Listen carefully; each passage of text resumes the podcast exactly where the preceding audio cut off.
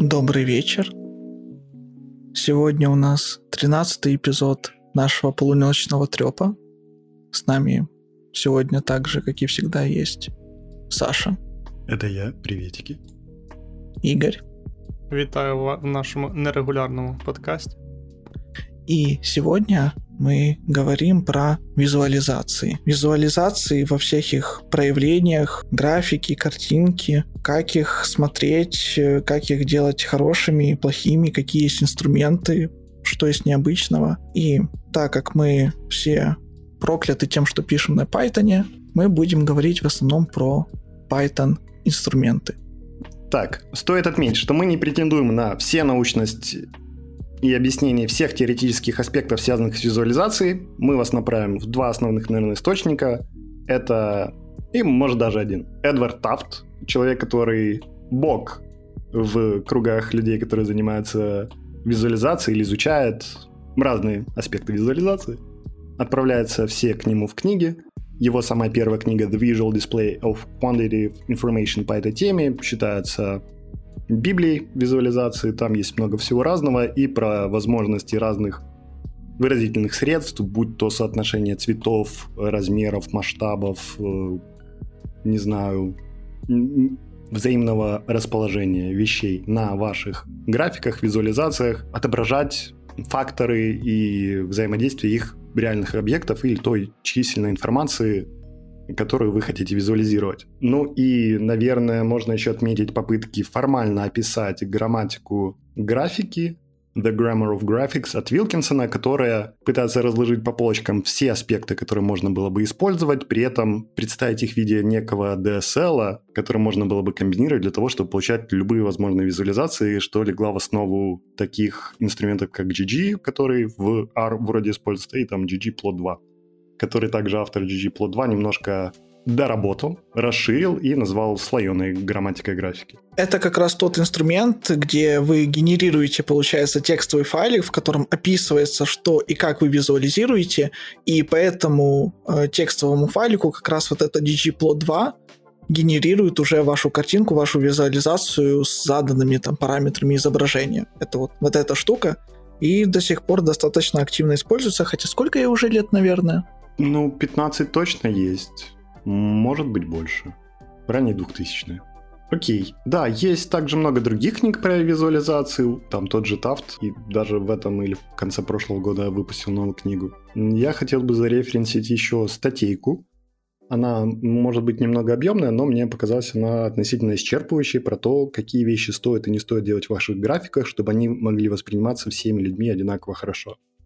То есть там на уровне того, что избегаете оптических иллюзий, связанных с 3D-бар-плотами. Да, типа такого.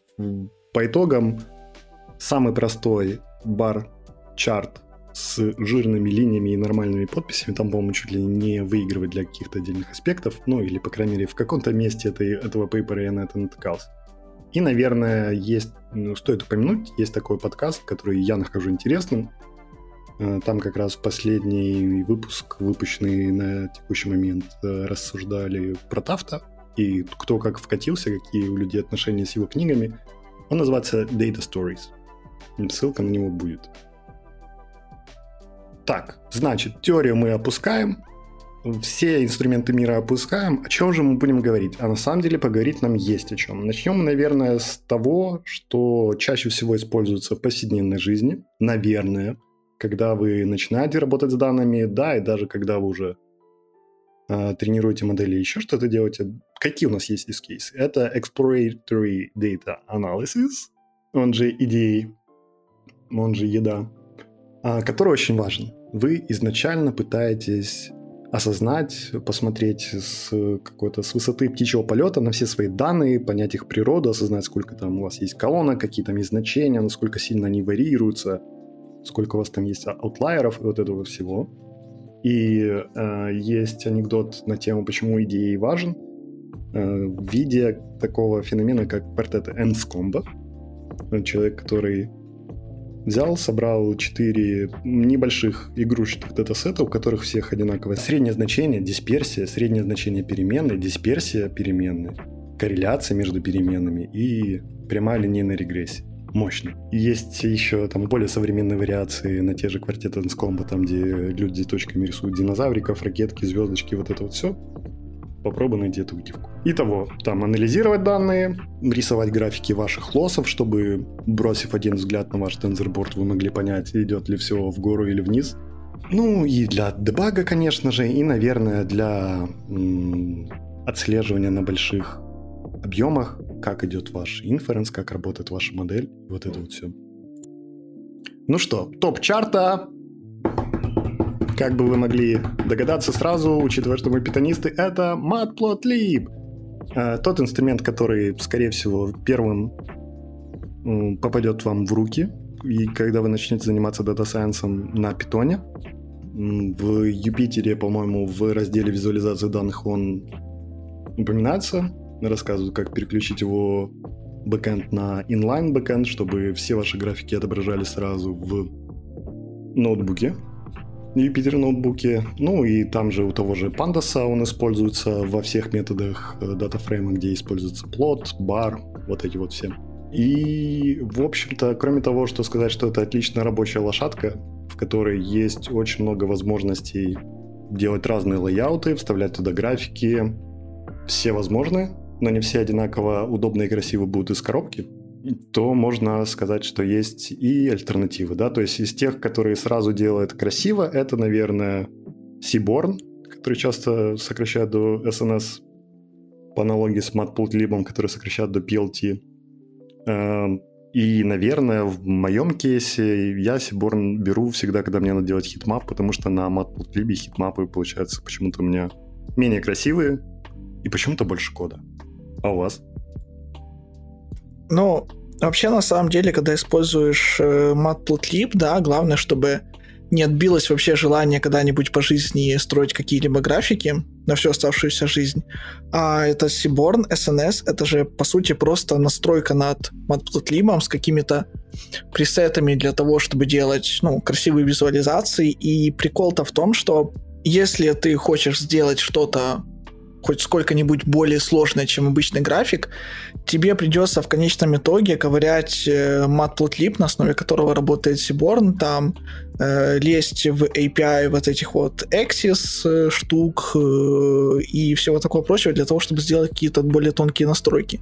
Но при этом Matplotlib, он очень-очень гибкий. То есть, например, туда можно передать класс, который отвечает за то, как Matplotlib у себя внутри воспринимает и строит разные координаты. Есть всякие пэкэджи для того, чтобы, например, строить в Matplotlib графики в полярных координатах. И с помощью Matplotlib делают действительно достаточно сложные визуализации, которые на первый взгляд даже и не скажешь, что это какой-то классический там график функций, какой-то график данных или чего-то такого. Например, мы приложим э, ссылочку в описании. Одна барышня из, ну, которая работала над визуализациями для New York Times, она делала карту звездного неба с созвездиями в таком немножко античном красивом стиле, и созвездия, звезды все вот эти вот палочки, линии, это все просто банально нарисовано просто в Matplotlib. Она, конечно, потом эти разные графики объединяет как слои в фотошопі, но тем не менее. Такі діла. Ну, зі свого боку, можу додати, що останнім часом я дуже мало використовував сам власне Matplotlib для дефолтової візуалізації, і в основному це плотлі. Як єдина причина, чому я беру з коробки Plotly для візуалізації всього, що тільки можу, через те, що там є інтерактивність, і воно просто виглядає так, що сіль на рані не відчувається, скажімо так. І так само, якщо ти зробив гарні інтерактивні графіки у плотлі, їх доволі просто перенести далі у плотлі Dash. І єдині use кейси, коли я такі використовував останнім часом Matplotlib, це коли мені потрібно намалювати картинку або фрейм з відео, і поверх нього домалювати щось. Там з плотлі я не розбирався, можливо, в них є також якась функціональність, яка дозволяє робити. І такі штуки легко, але от Matplotlib це просто готово реалізовано. Я, В мене є в голові вже шаблон, який дозволяє мені це швидко візуалізувати, і тому я роблю це через Matplotlib. Для усіх інших графіків виключно плотлі. А разве ты не можешь э, какой-то текст или что-либо накладывать на картинки в том же CV2? Можеш. Ти можеш це робити, звісно, просто і треба записати CV2 потім на диск назад, типу, відкрити картинку окремо, подивитися, де вона відображена, правильно? Ну, у CV2 есть еще bytes, bytes.io, можно там заморочиться, застримить его в байтовый типа output и его же отобразить. Да, ты ж, ты, ты ж элементарно, ты в CV2 можешь просто NumPy Array передать в качестве картинки, и он поверх него там, ну, нарисует то, что тебе Так, надо. але як я це візуалізую? Де мені на це дивитися? В Юпитере. В Юпитере. Ну, якщо це не Юпітер, якщо це от Python просто. Сохранять. Ну так, да, я просто, ну, use case, який я, яким я користувався для зображень останнім часом, це був е, PyCharm, і мені треба було в PyCharm візуалізувати е, ну, я деб- функцію дебагу алгоритма, яка, який обробляв відео. І для цього я використовував Matplotlib, і у PyCharm доволі хороша інтеграція з Matplotlib. Тобто, коли ти відображаєш зображення, збоку з'являється панелька, гарна. Ти можеш багато візуалізувати багато фреймів, переключатися зручно між цими фреймами там. Виглядає прикольно, мені сподобалось. Ну, то есть Plotly работает поверх Matplotlib тоже. Ні, плотлі, це я, це я кажу про зображення. Це я кажу про роботу з Ага, зображеннями. я о, використовую окей. Matplotlib тільки для роботи з зображеннями, для будь-яких інших графіків, які там, не знаю, істограми, хітмапи, скатерплоти, whatever else. В плотлі через те, що воно ну, інтерактивне.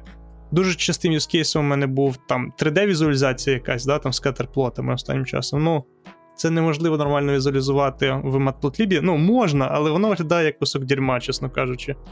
Того, ну, я не переношу Matplotlib, чесно. Так SNS, Seaborn, ну. Він, він же ж також не інтерактивний, наче. Из интерактивных у нас есть только Баке, наверное, в этом списке относительно популярных. Да, наверное, стоит здесь сделать отступление. Во многих инструментах можно достичь примерно одного и того же функционала по отображению. Есть отличия, интерактивные эти вещи или не интерактивные, куда они отпутят, э, есть ли там настройки, но все, все нормальные инструменты для визуализации должны вам давать управление осями, масштабами, э, работа с лейблами, потому что упаковать правильно на картинку текст так, чтобы он не перекрывал картинку со всеми переносами, подобрать масштаб текста и вот этого всего, это на самом деле сложная проблема, которую от нас, обычных программистов, забрали те люди, которые как скрижали просто послали нам эти библиотеки, за что им огромное спасибо, потому что это на самом деле типа адок с этим всем работать. Поэтому, если вы контрибьютите в какой-то из этих пакетов, которые мы назвали, прям типа честь и хвала, и можно занести денег в OpenFocus, которые спонсируют там часть из этой разработки, ну или на GitHub стать патронами. Окей, из тех, которые тоже относительно на слуху и относительно новые, наверное, для меня лично это Altair, это инструмент на бетоне. А, Там у нас все основано на конфигах, и под капотом он все это перегоняет Vega Lite. Это уже JavaScript тул для визуализации, который все это перегоняет в Vega. То есть Vega и Vega Lite — это там две стороны условно одной медали э, фреймворка для визуализации, который конфиг oriented, config based, то есть вы там JSON на вход задаете, на выходе получаете графичек. Окей, ну это типа самый первый спи, самый первый вариант, э, наверное, топ, топ-тир. Хорошо, когда пойти немножко глубже, каким-то другим кейсом, например, для визуализации эмбеддингов, это не так много инструментов уже, то есть у нас уже сужается как бы круг подозреваемых. Наверное, ну, самые популярные, понятные, это TensorBoard, Projector. Проблема с embedding ами в чем? Это значит у нас там от 300 чисел больше, 300 это дефолт в NLP условном, но у нас есть очень много измерений, значения очень маленькие, и при этом нам надо как-то пытаться осознать там весь наш датасет с точки зрения вот этих вот эмбеддингов, как их визуализировать, как с ними взаимодействовать и получать какую-то полезную информацию. Кроме того, что мы можем поквырять самые близкие слова к собаке, пиву и там еще чему-то, и получить output каких-то списка слов с cosine similarity условный. Насправді, з візуалізацією векторів є доволі багато проблем. Знову ж таки, найбільша і найперша проблема це як візуалізувати вектор 300 дименшенів. Ну, це проблема не конкретна візуалізація, напевно, але як мінімум відображення якогось. Да? Зазвичай люди роблять PCA, який є доволі прямолінійним та простим, і не завжди гарно візуалізує простір, і не завжди гарно розсовує точки так, щоб на них можна було бачити якісь паттерни. Тому останнім часом так в основному UMAP люди багато користуються, наскільки я бачу, е, як мінімум для того, щоб звести дані із n-dimension в 2 чи 3 dimension. Так ти ж розкажи, як PCA працює. Да, PCA, е, розповідати по в подкасті, як працює PCA, конкретно, напевно, доволі неблагодарне діло. А я маю на увазі ідей, ну, ідейно штука, ідейно PCA працює наступним чином. Фактично, ми знаходимо ті осі, ті дименшини, які могли пояснити найбільше варіативність у даних. PCA вибере ті осі з твоїх даних, які найбільше можуть, не знаю, які які, вказують найбільший розкид, які які пояснять найбільше варіанса в даних. Що ти хочеш додати, Денчик, до цього? PCA же, по-моему, просто берет э, неколи... не... не коррелирующие оси с наибольшей все. Так, давайте еще раз. PCA, Principal Component Analysis. Значит, мы берем все айген вектора, собственные вектора, э, сортируем их э, от начала до конца по, по собственным числам и берем n, где n это или задан, наперед заданное число, или мы э, подбираем его для того, чтобы объяснять n количество там, процентов вариативности наших данных. Проецируем на эти оси, и вот мы получаем какие-то картинки, которые в том же Matplotlib или Plotly мы показываем как шарики в 2D или 3D Space. То есть, по сути, у нас есть многомерные данные, да, которые не 2D, не 3D, да, которые там 30D, 300D. И с помощью PCA мы из вот этой всей многомерности выбираем те, например, три измерения, да, или те два измерения, в которых на данные будет смотреть наиболее удобным образом. Да, які які на дані буде дивитись зручно в тому плані, що вони пояснять, як якомога більше розкиду, да, Ці осі показують, типу, що навколо цих осей точки рухались найбільше. У них там розкидувались найбільше навколо цих осей, фактично. І це не найкращий метод для візуалізації. Насправді PCA дуже хороша штука, якщо вам треба зробити якийсь дуже high-level аналіз конкретно по компонентах, да. Але для візуалізації може вийти не як не, не, не може бути не найкращим методом. Тобто візуальну картинку воно може дати не найкращу. Тому там останнім часом знову ж таки спочатку люди там придумали тісні підхіди, да там probabilistic підхід, який дозволяє також вибрати, перевести ваші дані. Не зовсім не так семантично, як PCA в якийсь е, в якийсь низькорозмірний простір, але краще з точки зору того, як це буде виглядати. Але а взагалі найбільш продвинутий вважається UMAP, і там зараз такий, напевно, state of the art Dimensionality Reduction для візуалізацій. Але сьогодні ми говоримо не зовсім про власне Dimensionality Reduction, а про самі візуалізації. І як взагалі візуалізувати векторний простір. Е, Задача доволі тривіальна з одного боку, через те, що Google реально класно запарився і в TensorBoard додав TensorFlow, TensorBoard Projector, куди можна легко закинути вектора, і він тобі візуалізує дуже швидко, побудує одразу відстані між тобто побудує одразу індекс, який дозволяє швидко шукати К найближчих сусідів до якогось вектора. Він класно і швидко візуалізує ці вектора в 3D-просторі або в 2D-просторі, використовуючи будь-що що тісні, що UMAP, що PCA на вибір. І єдиний такий мінус. В принципі, TensorBoard и це те, що її доволі важко кастомізувати в тому плані, що коли ти робиш TensorBoard у і показуєш, візуалізуєш вектора, то це не буде частина якогось application а. Да? Це може сприйматися для debug у, або коли ти демиш це комусь, але віддати от людям цю штуку і сказати, типу, люди, юзайте, от це частина нашого вебсайту якогось з аналітикою, да, чи чимось таким, доволі складно. Ну він тензор інтерфейс TensorFlow Projector як не дуже френдлі, як для людей, які могли просто цим користуватися з точки зору вау, як круто тут якісь дані, які потрібні для роботи хорошої мого бізнесу, я б їх я би цим користувався. Да? Там, не знаю, якісь менеджери, які заходять, шукають найближчі там не знаю, е, пошукові запити, які б можна було продати, які вони ще не продавали для там для якогось продукту, мовно кажучи. Вони не зможуть користуватися проджектором. Тому альтер... але альтернатив Projector ах таких не дуже не дуже багато. Що можна зробити там конкретно моя команда, наприклад, реалізовувала окремо Plotly, Plotly 3D Scatter Plot і загалом дашборд Plotly Dash, який би дозволяв, який би копіював дуже схоже функціональність TensorFlow Projector а, але на превеликий жаль, performance дуже сильно просідає в такому випадку. Через те, що такі tool и, як там Plotly Dash, наприклад, напілений на пітоні, куча callback ів на точки там вішуються пітоновських, воно там доволі якось складно обробляється. Вони хочуть використовувати WebGL, але напевно не так ефективно, як Projector. Через те, що дивишся там source code Projector а. Чуваки написали реально круто. Вони це написано на TypeScript, Вони для всіх будь-яких таких операцій, які там е, складні, там векторні або матричні, вони це приносять на WebGL і використовують фактично ну, відеокарти для того, щоб порахувати якісь складні штуки або зробити складні візуалізації. І насправді один з таких хороших варіантів, мені здається, що якщо ви хотіли зробити додаток для бізнесу з 3D-візуалізацією ваших ембедінгів, плюс якоюсь кастомною бізнес-логікою, яка корисна вашому бізнесу, можливо, є сенс форкати той самий TensorBoard Projector і допілювати туди свою бізнес-логіку. Через те, що написано насправді реально круто. І, хоч, однак, я не знаю, наскільки наскільки легко це буде все кастомізувати. Ну, це один з моїх планів на майбутнє, як мінімум, на що я точно хочу подивитись.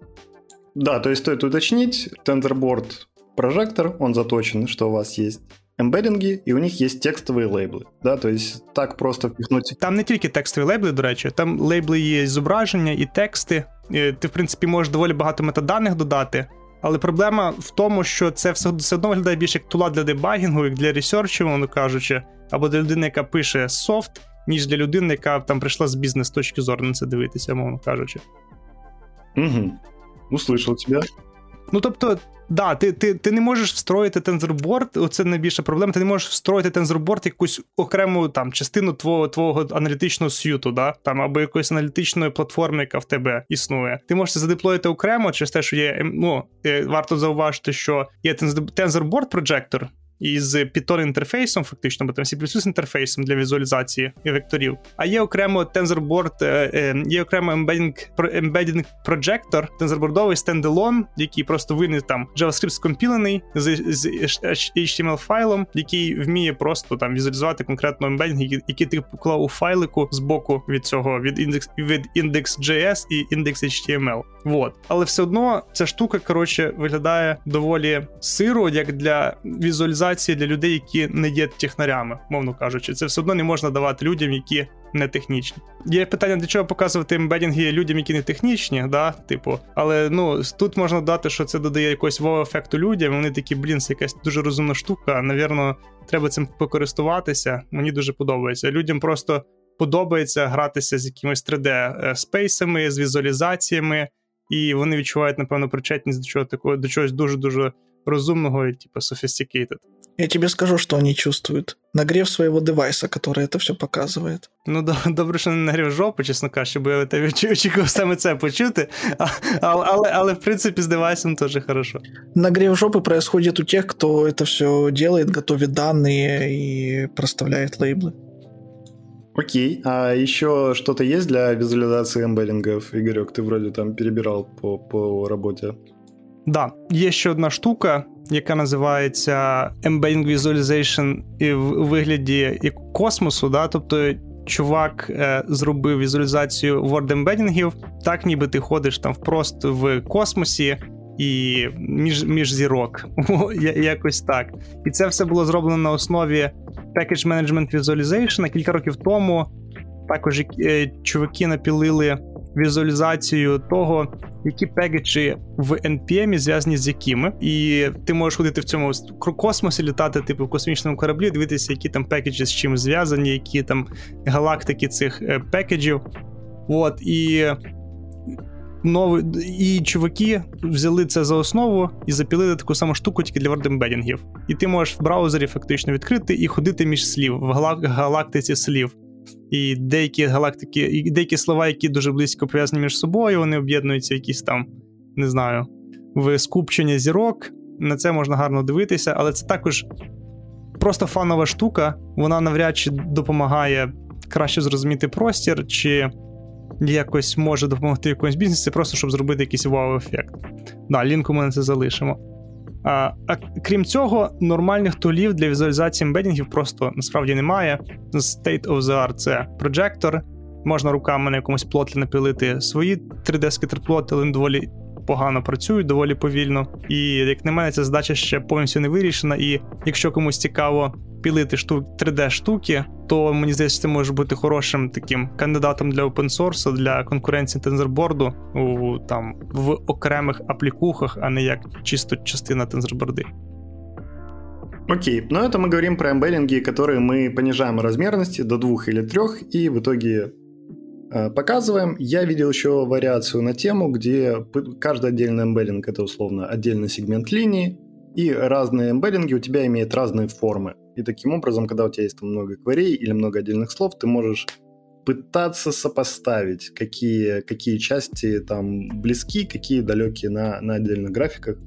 Наверное, имеет смысл для расстояний каких-то смотреть наложение этих графиков и на какой-то div смотреть. Хорошо. С эмбеддингами для как NLP человеку мне плюс-минус понятно. С картинками, конечно, иногда приходится работать. И, честно, кроме питонячих дефолтовых всяких пилов, пилов и CV2, в которых есть контейнер для имиджей, я что-то особо ничего не скажу. Ну, опять же, в Юпитере всегда... Matplotlib. Matplotlib. Хорошо. Что мы можем с помощью этого делать? Брать картинку, накладывать на нее маску, кар... рисовать что-то на ней, добавлять текст. Что, что еще, в общем, для картинок нужно?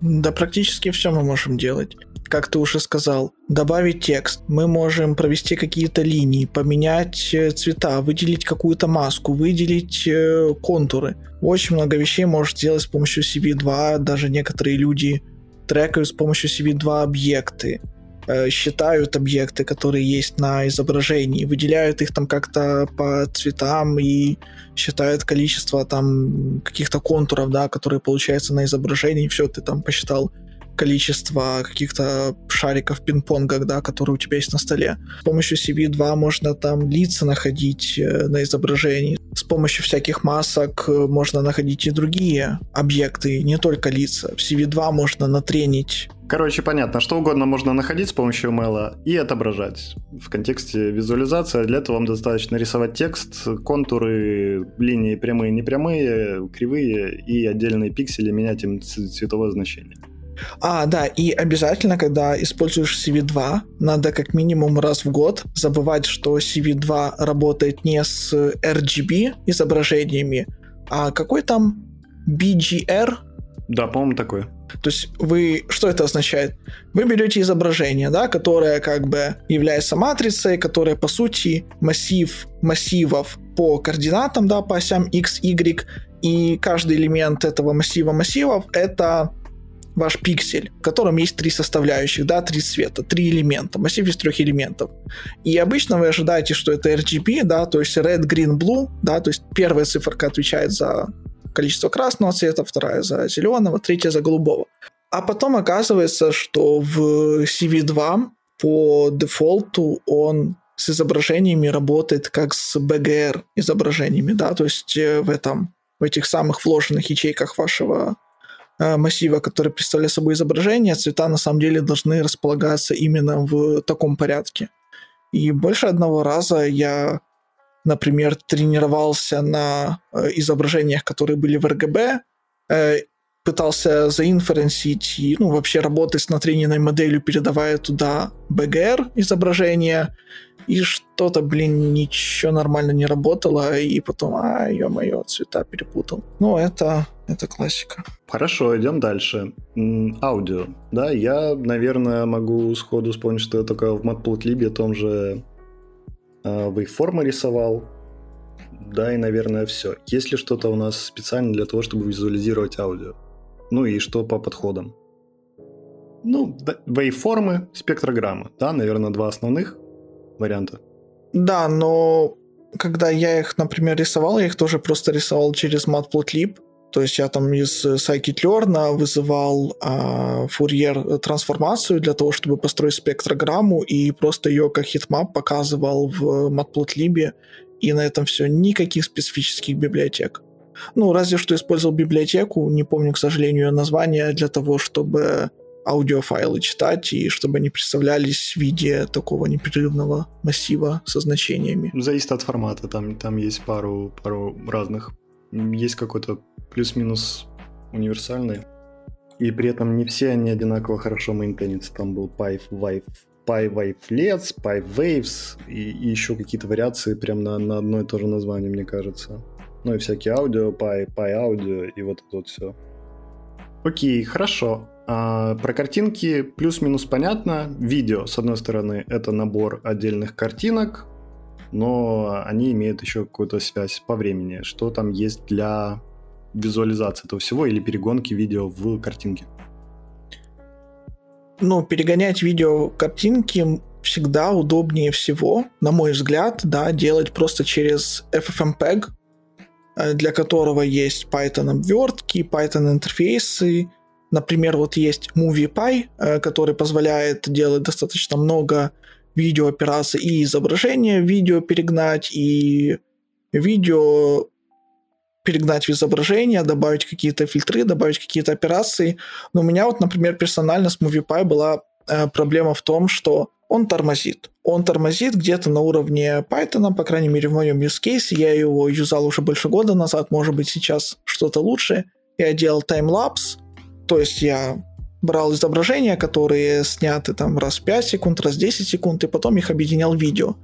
И когда я передавал массив изображений, да, соответственно, в MoviePy, ну, он что-то, ну, прямо, ну, невероятно долго тупил э, для того, чтобы проинстанцировать объект, Python объект для каждой картинки, построить класс, там, объекты для видео, начать это все там рендерить ну, прямо очень долго. И, на мой взгляд, лучше просто голый FFmpeg э, использовать, на крайняк его просто из-под Python вызывать с нужными аргументами, которые вам нужны, и все.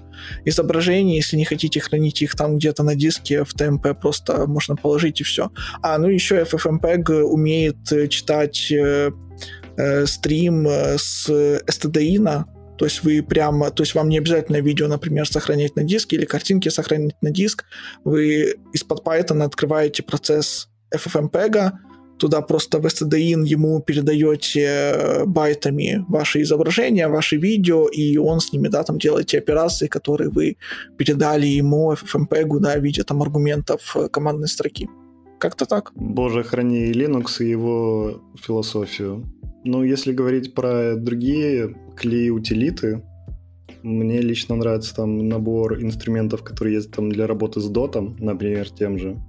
Dot — это формат описания графов, да, то есть, по сути, у вас там есть, я даже не знаю, да, наверное, можно дать полный перечень вершин, а, и связь между вершинами вы задаете с помощью текста, текстового файла, с каждой новой строки у вас там новое ребро, вершина 1, вершина 2, стрелочка определенного вида, обычная, там, двухсторонняя или еще какая-то.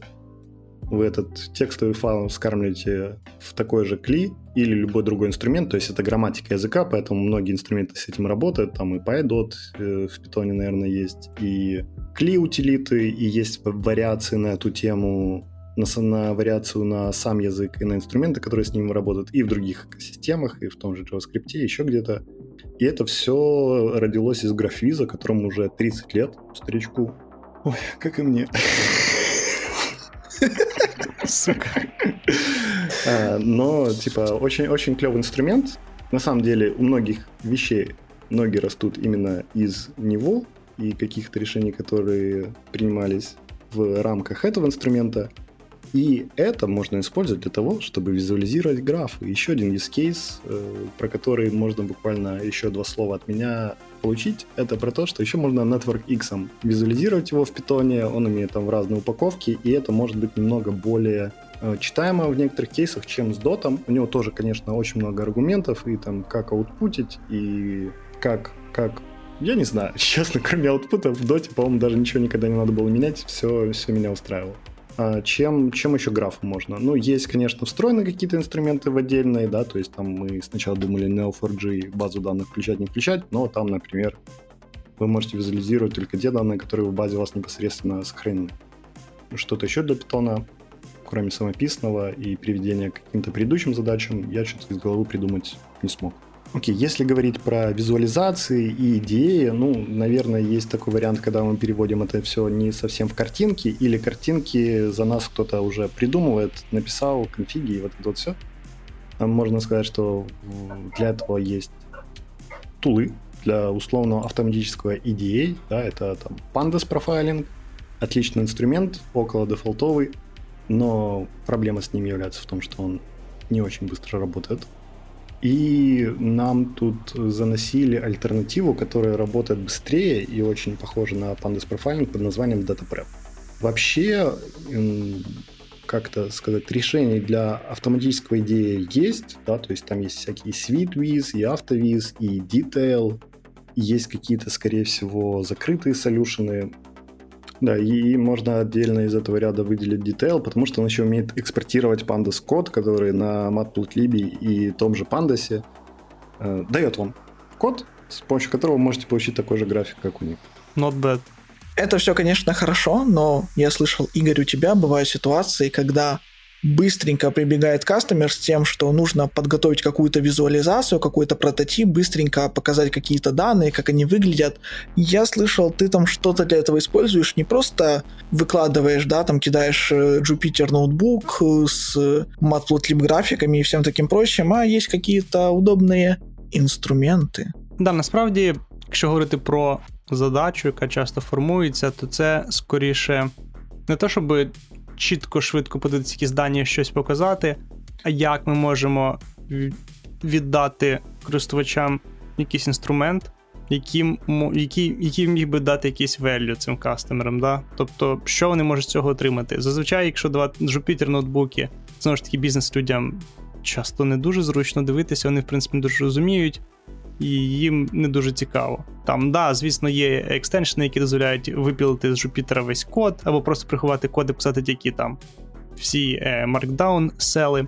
Але насправді це не дуже зручно через те, що втрачається інтерактивність, якщо це Jupyter ноутбук, який просто експорт на якийсь репорт. І а, ну да, втрачається інтерактивність, це основна проблема. А коли ми хочемо віддати якісь дані або якісь інсайти кастомерам, звичайно, ми хочемо, щоб це було інтерактивно. Люди хочуть мати змогу щось поміняти, е, подивитися, що відбудеться в залежності від того чи іншого параметра, чи інпута, чи що станеться в залежності від що, що, що станеться, якщо.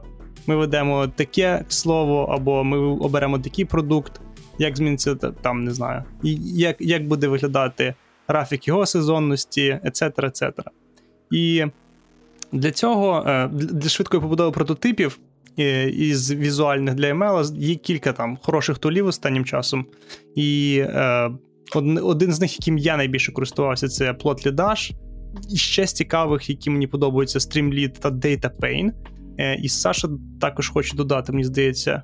Да, про Юпітер про Юпитер э, сказать, что, в общем, получается, что если вы хотите отдать интерактивный репорт, вам придется запустить где-то Юпитер сервис, сервер, который будет непосредственно шерить его. Интерактивность в Юпитер обычно добавлять с помощью Юпитер виджетов, но учтите, это обычный, ну, можно, output у Юпитер цело может быть HTML э, с тем же JavaScript, э, что тоже может работать на вас для того, чтобы дать концепт или, скажем, страницу, на которой кастомер может поменять что-то, повлиять и получить новые результаты, и таким образом взаимодействовать с какими-то данными, да, то есть тот пример про query и аутпуты ваших моделей или эмбеддингов в теории можно было бы сделать на Юпитере, но это немного топорно, не так гладко, но это работает. Я лично люблю Юпитер и Юпитер виджеты для аннотации. Есть много и много уже готовых солюшенов для того, чтобы аннотировать тексты, картинки, вот это вот все в Юпитере. Картинки, конечно, не так удобно, а вот с текстами в Юпитере, в виджетах, ну, работать лучше, чем какой-то бесконечный цикл писать и на хатки в клавіатурі там розкидувати вещи по по класам чи ще чому-то. Да, єдина проблема з цим підходом, знову ж таки, Jupyter треба кудись деплоїти. Це треба десь розгортати, це треба давати місцю, де він розгорнутий доступ до дата-сорсів Чи це якісь warehouse, чи це доступ до S3, умовно кажучи, чи це прямо дані, які треба покласти поряд з Jupyter ноутбуком. Виникає одразу багато запитань, як цим користуватися з точки зору інженера, да як йому якомога максимально швидко і легко це задеплоїти, комусь віддати. Да, в общем-то, я думаю, вся, вся следующая секция, она про то, что для того, чтобы пошарить что-то интерактивное, что взаимодействует с чем-то умным, вам придется делать, э, делать exposing endpoints, которые можно будет с клиента напрямую тягать, или зав- заворачивать это в standalone приложение, или откуда-то это раздавать. А вот с э, Plotly Dash, которым ты пользовался, как с ним выглядит, э, ну, весь workflow? Да, плот, і це стосується і Plotly Dash а, це стосується і того ж самого Streamlit а, насправді. Ну, вони трошки по-різному працюють, але принцип схожий. Plotly Dash насправді пішов доволі топорним шляхом, доволі простим. Plotly Dash насправді написано на Flask у, тому фактично, коли ти деплоєш Plotly Dash, ти деплоєш Flask аплікуху, звичайний веб-сервіс. І насправді Dash доволі таки низькорівнева абстракція, я б сказав. Там є високорівневі ну, додаткові пакети. Е, з Enterprise версії, да, які дозволяють тобі не спускатися до рівня HTML на Python, умовно кажучи. Але загалом це доволі низькорівнева штука. Єдине, що просто Plotly рятує, це те, що у нього доволі, ну не доволі, в нього реально до, дуже багато готових шаблонів. Тобто навіть той самий шаблон з ембедінгами, да, там WordWeb візуалізація ембедінгів, є готовий шаблон на плотлі Dash, це напілний, який можна просто скопіювати і запускати що доволі зручно. Plotly Dash виглядає знову ж таки як веб-сайт е, е, на фла... веб-сервер на фласку. Там можна робити раутінг, там можна робити е, під, ну, під, під, підключення до різних баз даних, до бази даних, до Data Warehouse, S3, не S3. Коротше, це звичайний фреймворк, який має готові компоненти для побудови веб-сайту. Там, не знаю, кнопочки, хедери, меню, etc., etc., а також дуже там seamlessly інтегрує Plotly, власне, як е, фреймворк для графіків, і ти. Крім того, і, ну і крім того, Plotly додає систему з м, callback ами. Тобто ти можеш все покрити callback ами на будь-яку. На будь-який елемент навісити певний callback там на клік, на hover, etc., etc., і робити певні дії на цих callback ах. Тобто це така мішанина для того, щоб люди, дата-сайентісти, які пишуть на Python, вони не торкалися JavaScript, не торкалися HTML. Все робили на Python е, і вставляли ці Plotly Dash графіки в веб-сайт на Python. Вот. Streamlit, в свою чергу, має трохи більше готових контролів і трохи більш високорівневий. І він також е, дозволяє задеплоїти це як веб-сервіс.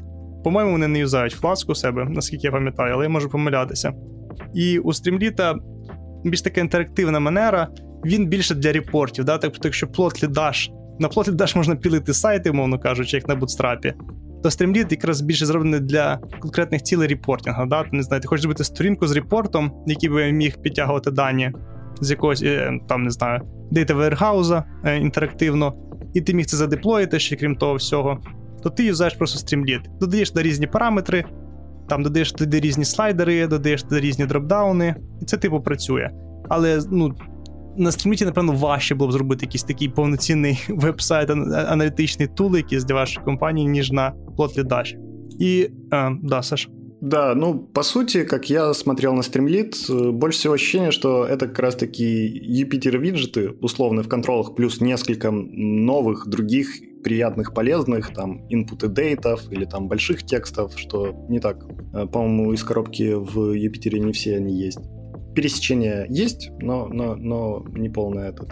Значит, у Streamlit просто больше и побогаче библиотек компонентов, но смысл примерно тот же. And э, конечный пользователь не видит изначального кода, он не может его поменять и что-то поломать. Э, с точки зрения того, что происходит, у вас есть э, питоновский файл, вы делаете ему там Streamlit Run условный, э, может быть, есть другие версии деплоя, я, Игорь, потом у тебя хотел бы узнать. И ваш, ваш файл, он что-то в стиле функционального программирования каждый раз прогоняется заново. Там есть, конечно, возможность какие-то операции кэшировать. Это не всегда одинаково хорошо для всего работает. Например, если вы пытаетесь закешировать Space, то лучше использовать еще дополнительный пакетик Space Streamlit, в котором есть некоторые хелперы для Streamlit от создателей Space, Э, которые позволяют и визуализировать некоторые вещи, и загружать модель так, чтобы она не каждый раз э, перезагружалась при каких-то изменениях, то есть на каждое изменение взаимодействия пользователя с сайтом Streamlit он просто реранит ваш файл, но уже с новыми аргументами и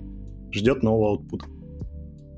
Да, е, ще крім того, кілер, ну кілер, не кілер фіча Streamlit, це те, що вони зараз як продукт проводять не тільки саму тулу Streamlit, а й хостінг. Там є Streamlit CLI, по-моєму, який дозволяє тобі швидко зробити там пуш свого Streamlit апки, і вона швидко задеплоїться просто в, в онлайн да, на сервера Streamlit, і ти можеш швидко шарити ссылки на цю штуку з, інш... з різними стейкхолдерами, що в принципі круто. Так само, в принципі, це не дуже секюрно для багатьох штук, скоріш за все, і в дуже великій кількості випадків ви цього робити не захочете. Там є фічі, які дозволяються за security туди-сюди. Але мені здається, що зручніше все-таки один раз налаштувати в себе інфраструктурі деплоймент цих стрімліт штук дуже швидко і давати цим користуватися. Але загалом, як хостінг, мені здається, круто. Круто зроблено. Я пробував користуватися, виглядає найс, дуже легко. І це якраз це та, та штука, про яку ми говорили, що Jupyter ноутбуки довелося якось думати, як деплоїти. Тут думати не треба, тут є ті самі віджити. Ти зробив пуш, воно задеплоїлося, ссылка в тебе вже є. І заплатив денежку. Ну, да, ну, треба ж всі їсти хочуть, правильно? Ну, я думаю, для Юпитера есть такая же фигня, если честно, за денежку, поэтому это... Окей, а про DataPain расскажи, ти його упомянув. Д- да, DataPain, до речі, це тулайка доволі схожа на мікс е, стрімліта і е, плотлідаша.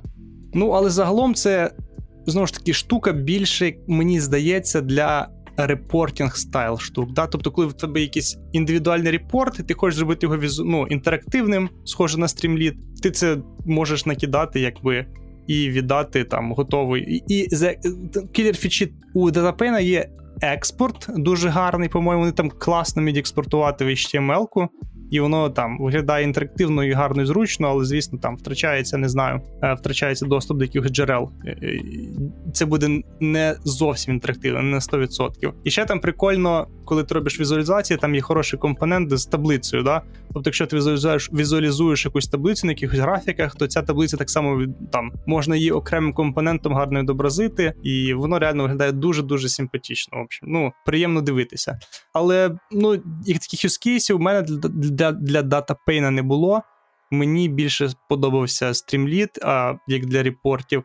І, напевно, для таких більш-менш серйозних suits, да, там Analytical Suits якихось, це, напевно, Plotly Dash. Окей, хорошо. Ну, в контексте того, чтобы предоставить какую-то демку кастомера или доступ к конечной модели, есть вот такие вот варианты, где они заточены скорее на интерактивность, а есть варианты, которые заточены на то, чтобы завернуть ваш код с наименьшим количеством усилий в э, Docker Image или какой-то другой вариант э, дистрибьюции и порешать за вас часть проблем, да, то есть среди них есть Seldon, я знаю, у нас есть, по крайней мере, один ранний адепт Селдона на дзвонки. Да, ну і це вже якщо говорити про прототипи і не зовсім про візуалізацію. Да, Це вже скоріше про те, як вам модельку кудись заекспорти свою, так, щоб її можна було звідкись кверити. Селдона такого немає візуалізації. Потому что иногда вместо того, чтобы показывать картинки, проще дать стейкхолдеру доступ к модели, и пускай он сам это поведение и поизучает. Возможно, там да. аутпутом будут какие-то графики, и он сможет это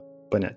Крім цього, крім Селдона, насправді останнім часом до чого я більше схиляюся, і в чому я бачу насправді багато велю, це Е, використовувати ті самі е, AWS е, SageMaker, той самий Databricks MLflow, воно можливо не буде найкращим солюшеном для якогось продакшн рішення, коли тобі треба там high performance, тобі треба тюнити щось конкретно на якісь коннекшени, тобі потрібен специфічний протокол доступу до цих даних, там low latency. Можливо, це не найкращий варіант, але для прототипів, які треба комусь віддавати, або для штук, які не потребують там high performance, задеплоїти щось SageMaker або задеплоїти щось в MLflow, в Databricks, принципі, без будь-якої потреби створення своєї інфраструктури і деплоймента на свої ну на свої якісь премісис, це виглядає дуже хорошим э, рішенням. Понятное дело, что Space горячий, здесь много разных решений. Есть э, у нас условно дефолтовый TensorFlow serving, у PyTorch есть соответственный solution PyTorch Surf. Также есть какие-то менее популярные варианты, но тоже они есть, они open source, там BentML, оператор, Оператор мне понравился, потому что он, среди прочего, еще и дает тебе и Streamlit интерфейс, и FastAPI интерфейс. С помощью FastAPI создает для тебя REST интерфейс, а от тебя требуется только описание, описание твоей модельки на PyDentic. Про FastAPI, если вы не слышали, послушайте наш предыдущий подкаст, один из Окей, хорошо. В общем, таким образом можно перебрасывать через забор свои модели, чтобы люди могли напрямую визуализировать результаты их работы после взаимодействия. Есть, конечно же, репорты. Репорты мы обсуждали в основном все инструменты, с помощью них можно делать кастомные репорты и передавать людям. Есть, конечно же, специальные бизнес-интеллигенс тулы, там тоже табло или таблео, или таблю, кто как называет. У Microsoft есть Power BI, есть open source. Табля. Табля. Тоже иногда, скорее всего, звучит. Есть Microsoft Power BI, ну, есть open source варианты из тех, которые был на подъеме пару лет назад, мне кажется, это Metabase.com, хотя, мне кажется, он не такой крутой, как другие. По суті, здесь у вас, скорее всего, сами... Metabase просто open source, сорі, що ти перебив. Metabase просто open source, це його основна перевага, в принципі, над іншими такими BI-тулами. Да, абсолютно. Если я это не упомянул, извините, подразумевалось, что поэтому он попал в этот список, что он open source, и его можно саму себя поднять. В этих инструментах э, часто они заточены под конечного пользователя, то есть ваш аналитик или тот же стейкхолдер, который достаточно хорошо умеет работать с компьютером, садится, перед ним пустой холст, он накидывает разные размерности, то есть оси он задает, выбирая отдельные признаки, может потюнить, как это отображается, как это при процессе и какие там взаимодействия могут учитываться, и получает по итогу себе какой-то готовый репорт, который можно уже экспортить и куда-то вставлять.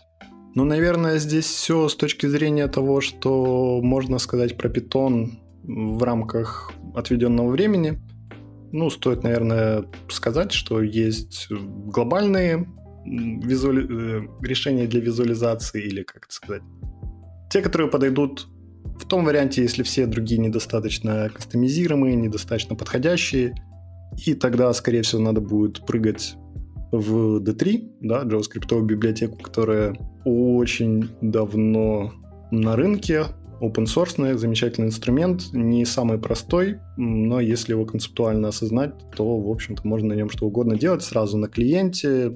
Конечно, вам придется давать доступ к данным или зашивать их тот же клиент, или м, давать возможность их фетчить.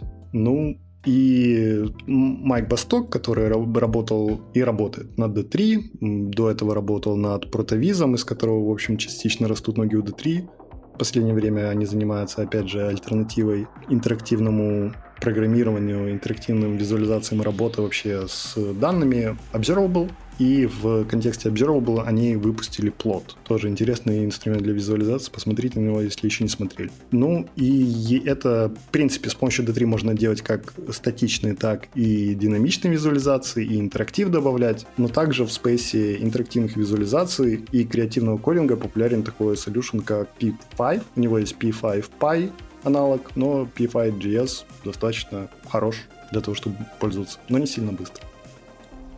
Ну и это все, в принципе, является переносом API такого как языка программирования, DSL, не знаю, как назвать, который называется процессинг, и в котором можно, да, делать крутые разные визуализации, генерируемые красивые картинки, узорчики. И вот это все. Мы поговорили про разные классические визуализации, классические задачи, а теперь пришло время необычных вещей.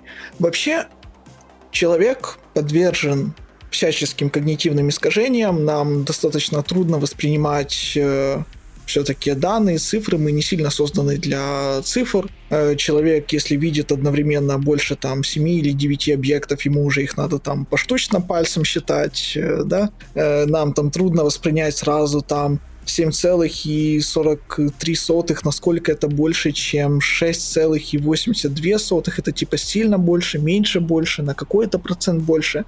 Но что человеку действительно удается хорошо и к чему он подготовлен с эволюционной точки зрения, это распознавание лиц и распознавание на них эмоций.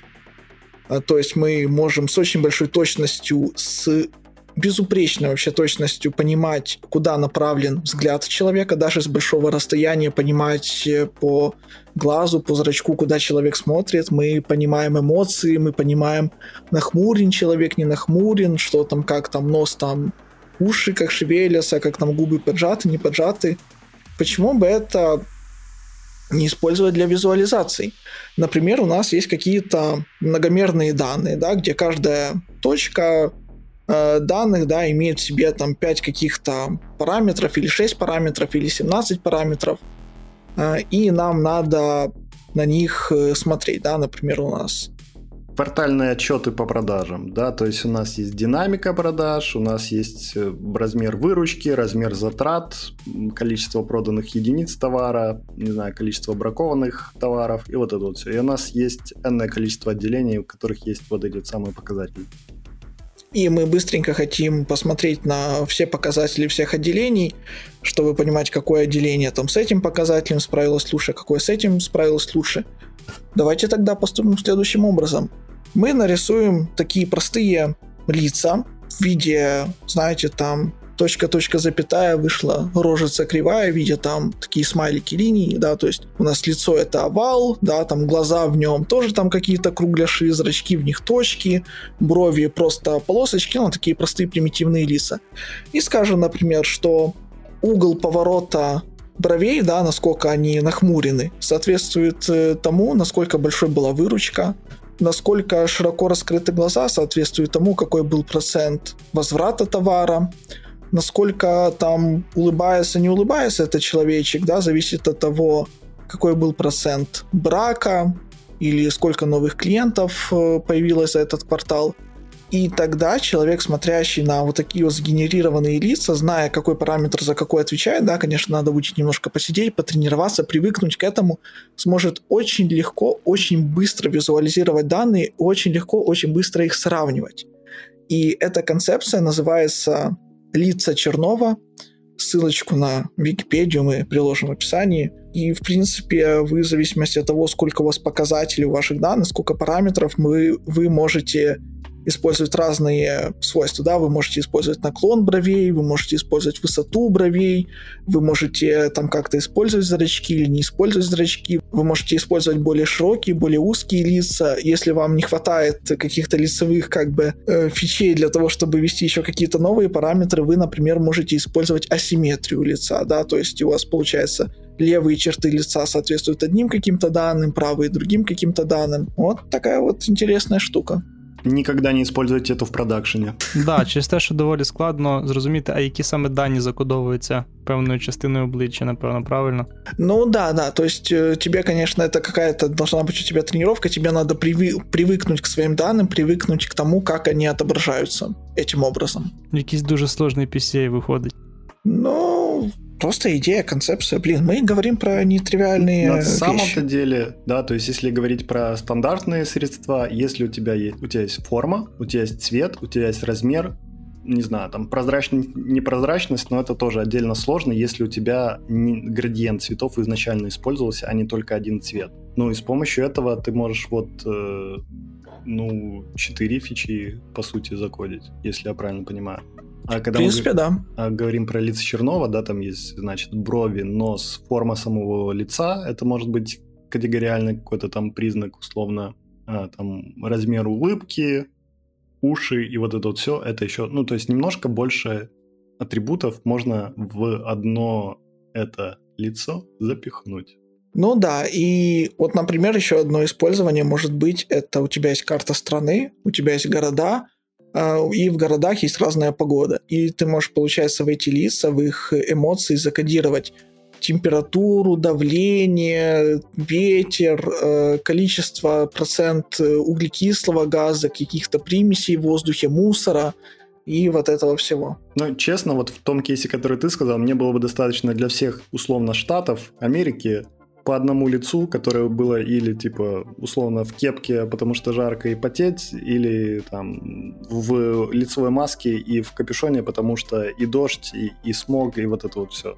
Но, но, но это же у тебя тогда получается бинарные фичи, да? То есть, типа, либо да, либо нет. Они как бы да, и они основаны на каких-то условно средне-нормальных показателях. То есть, если все люди говорят, что жарко, значит жарко. Не, не, не считаем, что там дядя Женя, который 150 кило, что ему там и при 12 может быть жарко, мы типа просто игнорируем. Ой, слушай, все, я, я придумал. Короче, а ты спрашиваешь Сири, типа, Сири, жарко ли сегодня? А она тебе говорит, жарко или нет – э, за счет того, что она периодически рандомных людей опрашивает, типа, как, как вы себя чувствуете, вам жарко или нет. И ты получаешь информацию о том, жарко или нет, не в зависимости от погоды на улице, а в зависимости от того, что ответили реальные люди относительно недавно на этот вопрос. Я не знаю, к чему я это Не, нормально. Но мне кажется, Siri и весь Apple Health, они могут просто трекать, как у тебя сердечко-то бьется на жаре, когда ты ходишь, а они знают, когда ты ходишь. И если сильно бьется, значит при этой, при этой температуре тебе жарко. Все, в следующий А может, раз... ты несешь просто что-то? Да. Может, я несу что-то. Сейчас я прям несу полную чушь. Окей, хорошо. Необычные визуализации дубль 2. Го. Ну или просто второй этом в списке твоем, Денчик. Достаточно сложно представить себе, как организовать процесс визуализации для слепых людей, да, которые их не могут видеть. И здесь э, нету какого-то особого подхода, но когда мы ресерчили этот топик, мы наткнулись на две э, штуки. Э, первая, в принципе, которую, про которую периодически вспоминают, это проект, который называется э, Be My Eyes. Возможно, есть какие-то другие похожие проекты. Там в чем суть? Э, человек, который слепой, он заказывает звонок, и человек, который зрячий, волонтер, волонтер он на этот звонок отвечает, он видит э, то, что ему слепой человек показывает там с камерой, и он просто ему голосом объясняет, э, что там происходит, что написано на экране, что написано в инструкции к лекарствам и такое прочее. Но это не совсем про визуализации, просто ну, ну, интересная же тема а именно для визуализации каких-то картинок, э, какого-то восприятия окружающего мира э, для слепых э, остается доступным, например, звук, и мы можем использовать звук для того, чтобы в него кодировать изображение.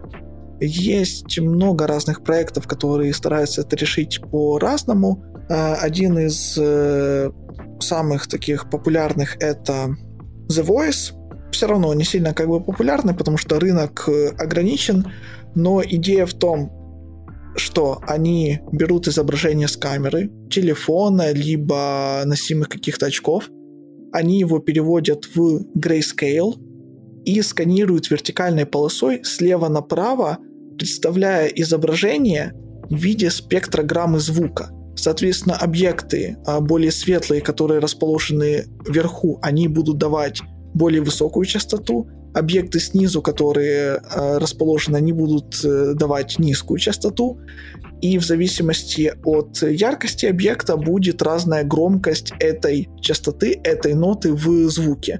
И таким образом оно получается как радар, там раз в секунду слева направо прогоняет такую как вертикальную полосу.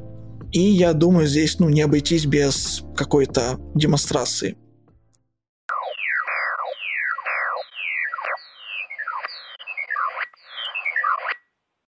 Да, звук достаточно необычный, но а, что по нему можно понять? Например, можно понять по тому, как вот ноты как бы шли с более высокой до более низкой, значит, скорее всего, в изображении располагался какой-то светлый объект, расположенный по диагонали, э, повернутый э, сверху слева до снизу справа, если можно так выразиться.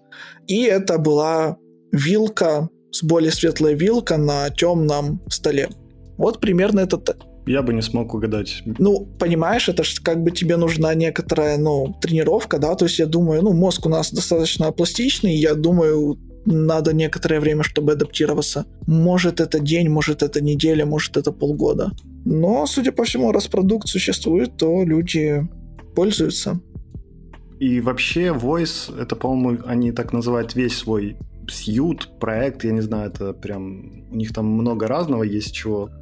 А, они изначально хотят сделать э, VR slash AR для слепых. Скорее AR.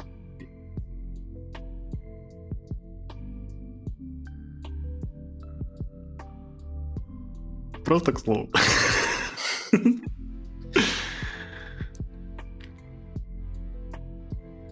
Эту паузу можно не вырезать. Хорошо, я не буду вырезать. Я, я вам не буду говорить, сколько пауз было вырезано уже до этого. Не-не, я понимаю. Это просто, чтобы люди понимали, почему я смеюсь. Не потому, что я для слепых, а потому что для 10 секунд. Окей. Я, наверное, упомяну две забавные стилизации, или даже не так, графики с отдельным вайбом. У самого же Matplotlib есть э, стиль. Вообще у Matplotlib есть стили, можно из готовых пресетов брать. У них есть э, пресет для того, чтобы ваши графики выглядели так, как графики в XKCD комиксах. И вообще, может быть, может улучшить день какого-то дата-сайентиста где-то далеко. Пользуйтесь. И есть такой канал на Ютубе, и это вообще интересный человек, уже команда людей, Three Blue One Brown. У, них, у него во всех видео есть э, прикольные анимации, в которых он объясняет многие концепции, математические, физические, про machine learning у него была небольшая серия. И все это он делает с помощью своего инструмента, который он заопенсорсил, который называется Manim, M-Anim. Ссылка на него будет в описании. Есть также набор прямо очень странный... Есть инструмент, который в галерее которого можно увидеть набор очень странных графиков. Они находятся на сайте, который называется xena.graphics. И я понимаю, что тут название прям вполне себе соответствует происходящему. Зацените. Еще из прикольных штук э, есть такая штука, которая называется Diagrams. Это Python-инструмент для того, чтобы в виде кода описать вашу инфраструктуру, э, вашу архитектуру э, где-то на Амазоне, на Google Cloud, в DigitalOcean, где угодно. То есть вы в виде кода ее описываете и можете рендерить из этого кода картинку с вашей архитектурой, с диаграммой всех ваших там э, компонентов на Амазоне и таким прочим. И некоторые люди, я знаю, этим пользуются, мне говорили, то есть э, в репозитории, где-то там, где у них есть какая-то документация по проекту, они хранят э, код для генерации э, их архитектуры, и если кто-то, да, там делает какие-то изменения, то эти изменения можно поревьювить в виде merge квеста, картинку билдить, например, когда прогоняется CI. Ну, такая идея интересная, да, то есть мы в буквальном смысле там создаем, например, инстанс класса EC2, э, даем ему имя, все это название нашей виртуалки, мы с помощью разных э, методов можем ее соединить с какой-то другой EC2, дать название этой связи, и это все описывается прямо Python кодом. И потом мы просто это вызываем, рендерим и получаем PNG картинку. И потом с этой картой продакшена можно пытаться ходить и добавить. Ну, кстати, был вариант, э, который аутпутил. По-моему, они были заточены чисто под AWS, и они выдавали не 2D-диаграмму, как вот эти diagrams, а 2,5D стилизацию забавную. Они назывались cloudcraft.co. По-моему, они платные, но я не уверен на 100%. Может, есть бесплатный пакет. Платные. Платные.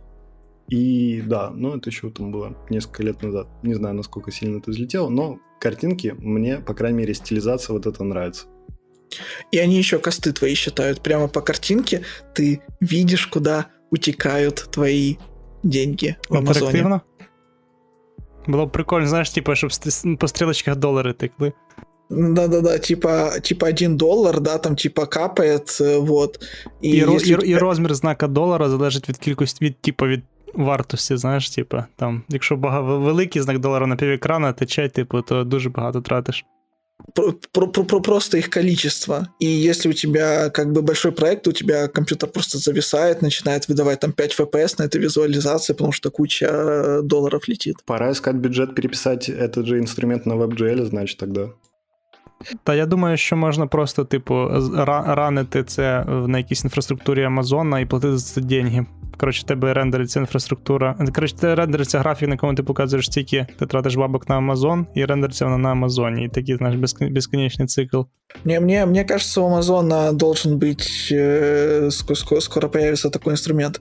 Потому что вообще оптимизация костов и понимание того, что у тебя вообще происходит в Амазоне, это же достаточно нетривиальная задача. По-моему, чуть ли существуют э, там не целые консалтинговые компании, которые помогают тебе понять, почему ты за Amazon заплатишь там миллион пятьсот тысяч в месяц. Хорошо, если миллион, а не 60. Окей. Я буквально на, на секунду докину к тому, что уже было, закрыть свой какой-то гештальт, да, то есть мы говорили про то, как для слепых показывать с помощью э, аудио, картинки. Э, можно, соответственно, делать text-to-speech, переводить, и там для чартов есть чуть ли не целое ML-решение, которые переводят из э, картинки в какой-то формат или машиночитаемый, или человекочитаемым, но это отдельная тема, для которой можно посвятить целый выпуск. Но также можно использовать haptic, да, фидбэк — это на ощупь, и те же переводы в графики, которые можно пощупать в прямом смысле этого слова.